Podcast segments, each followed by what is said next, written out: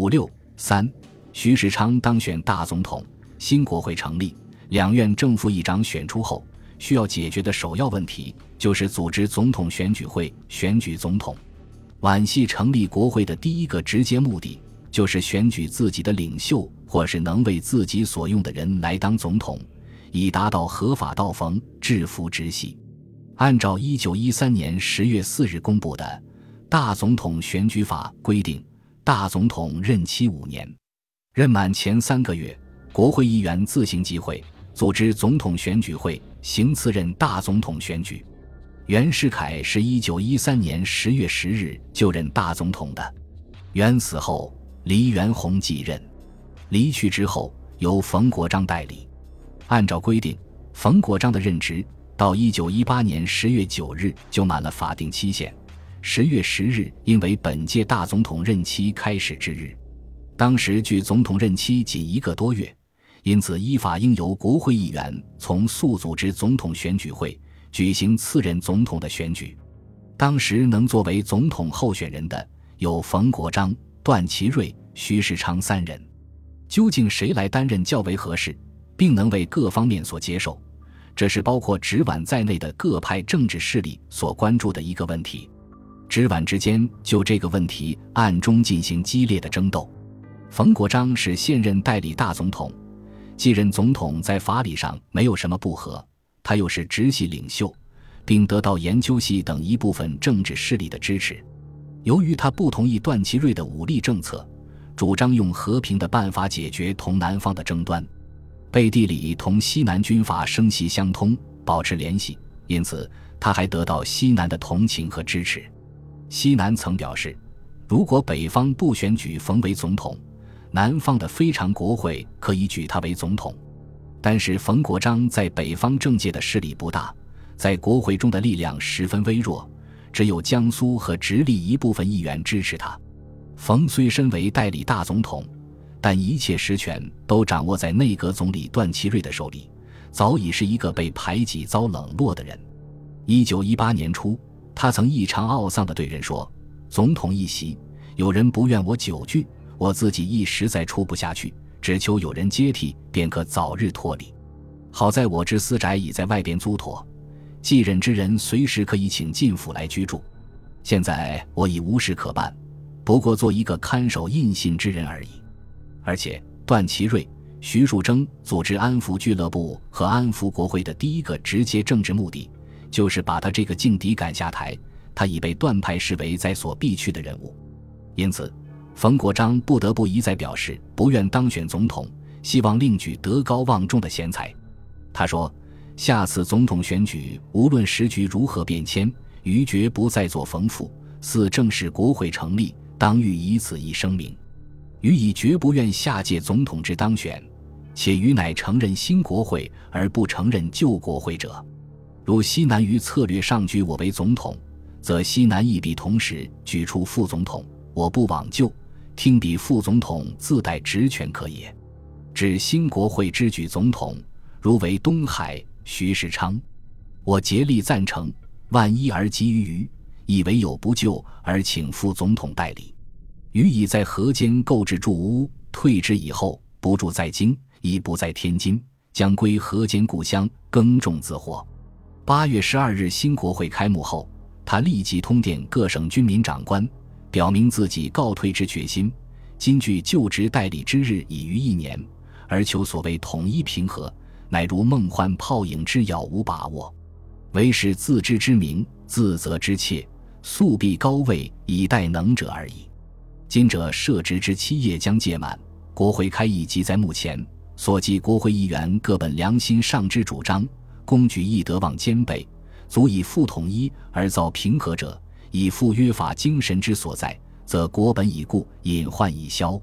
段祺瑞对应任大总统一席也不是不感兴趣的，他掌握有中央政权，并且有日本帝国主义后台的支持和援助，在国会中。安福系议员又占了多数，因此他很可以运用金钱和权势，引诱和强迫新国会选他为总统，如同袁世凯迫使第一届国会选举袁为总统一样。事实上，在一九一八年初，徐树铮初次出关，连结奉系首领张作霖出兵，以压制冯国璋时，即有将来总统推断、副总统推张、徐本人或王一堂出组内阁的默契。段派中也颇有一部分人替段奔走活动，拥戴他为总统，以发展雄图。他们举段所持的理由是：我们费尽全力办成新国会，就应选举我们的首领当大总统。而且想要搞政治，就得亲自去搞，不能假手他人。但是段祺瑞也遇到了很大的麻烦，有不可克服的困难。一方面是因为段的武力政策在国内十分不得人心，他被看成是祸国殃民的魁首，形象已很不光彩。不仅西南士知若丑丑，誓死反对他；北方政界如以梁士仪为首的旧交通系，以梁启超为首的研究系。从本派系的利益和同西南的关系考虑，也不同意他当选总统。就连段派内部也有些人持有异议，认为北洋派已经分为直皖两系，现在直系首领冯国璋以副总统代理大总统职务，假如举段而不举冯，势必迫使直皖两系之分裂愈行恶化。因为直皖之间的斗争日趋激烈，如果冯国璋下野而让段祺瑞上台，直系绝对不会答应，只会加深直皖之间的分裂，导致整个北洋的解体。何况冯国璋的同意下野，是以段祺瑞的下台为先决条件的。这不仅意味着段祺瑞不能当总统，而且连现任内阁总理的职务也必须辞去。这种斗争形式也影响并加深了皖系内部的意见分歧，其中一部分人从缓和北洋内部矛盾、稳定政局着眼。也主张另提议接近皖系、能为皖系所用的人，因此由段祺瑞出任总统也为情势所不容。段只好知难而退，表示自身绝无希望。非但不希冀总统问题同彼发生关系，倘选举进行能顺利不生波折，则国家主持有人，比并愿抛弃现有之政治上地位。当然。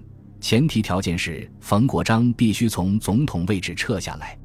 直皖斗争和南北纠纷使冯国璋和段祺瑞不得不同时退出，这样总统的候补者就只有徐世昌一人了。徐世昌为北洋派元老，有丰富的官场政治经验，其为人八面玲珑，善观风向，长于玩弄权术。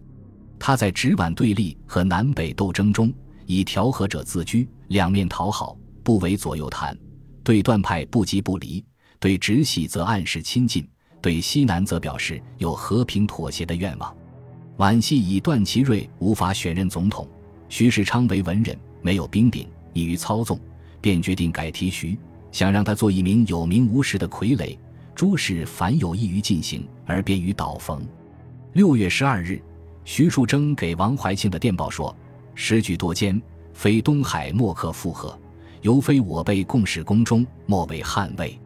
冯国璋以段祺瑞不当总统，于自己的北洋首领地位无损，也表示同意由徐世昌任总统，认为要度过目前政治上之难关，而谋大局统一，非东海登台不可。前面提到他希望公举义德望兼备，足以复统一而造平和者，指的就是徐世昌。直皖之间的斗争需要有一个第三者缓冲人物出来，借以维持北方政局。徐世昌正是这样一个适当和权宜的人物，因而受到两方的拥戴，可以说是坐收渔人之利。此外，交通系大多数与徐世昌皆有渊源。梁士仪曾向安福系提出过他就参议院议长的条件之一，就是由徐世昌任总统。研究系讨论会一派原本属徐。研究会一派议员因冯国璋在选举中完全失败，也倾向徐，这样徐世昌便受到北方各政派的一致支持。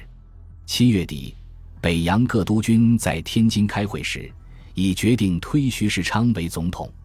八月二日，冯国璋的亲信从天津打电话告诉冯说：“今已一致推徐，决请军座席间。”徐世昌本人认为，今为五人专政时期。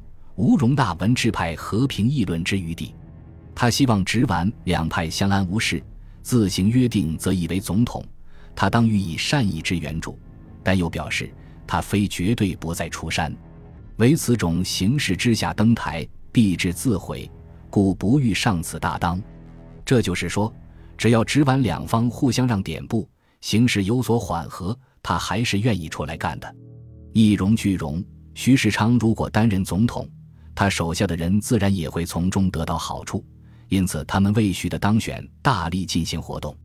正当新国会成立、总统选举迫不可待的时候，形势突然发生了重大变化。八月间，吴佩孚等前敌将领接连发出通电，要求罢战主和，并同南军达成了停战协定。吴佩孚还表示强烈反对新国会选举总统。八月七日，他致江苏督军李纯的电报中说：“民国精神。”全在法律，立法不善，必招大乱。国会者，立法之最高机关也。此次新国会选举，政府以金钱大施运动，排除异己，援引同类，因之被选议员，半皆恶劣。此等国会，不但难忘良好结果，且必以立法机关受行政之指挥而等坠流，及其流弊，足以政府不受法律约束，伪造民意。实行专制，酿成全国叛离、外人瓜分之祸。原此推之，亡国之兆已萌。若再以武力平内乱，是为恐亡之不速也。八月二十一日，他又通电指出：素自我国因法律问题引起内争，全国纷纭已逾一载，长此以往，分崩之祸即在目前。国力安在？民福希存？选举问题。虽非师长等所敢问，然新旧国会分立，南北既无统一精神，焉有真正民意？若当此兵革未息之时，骤行选举典礼，不但与法理不合，且恐促民国分裂。